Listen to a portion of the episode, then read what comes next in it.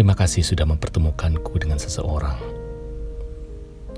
Sudah pula menitipkan rasa sayang di hatiku untuknya paling dalam. Meski akhirnya aku harus kehilangan.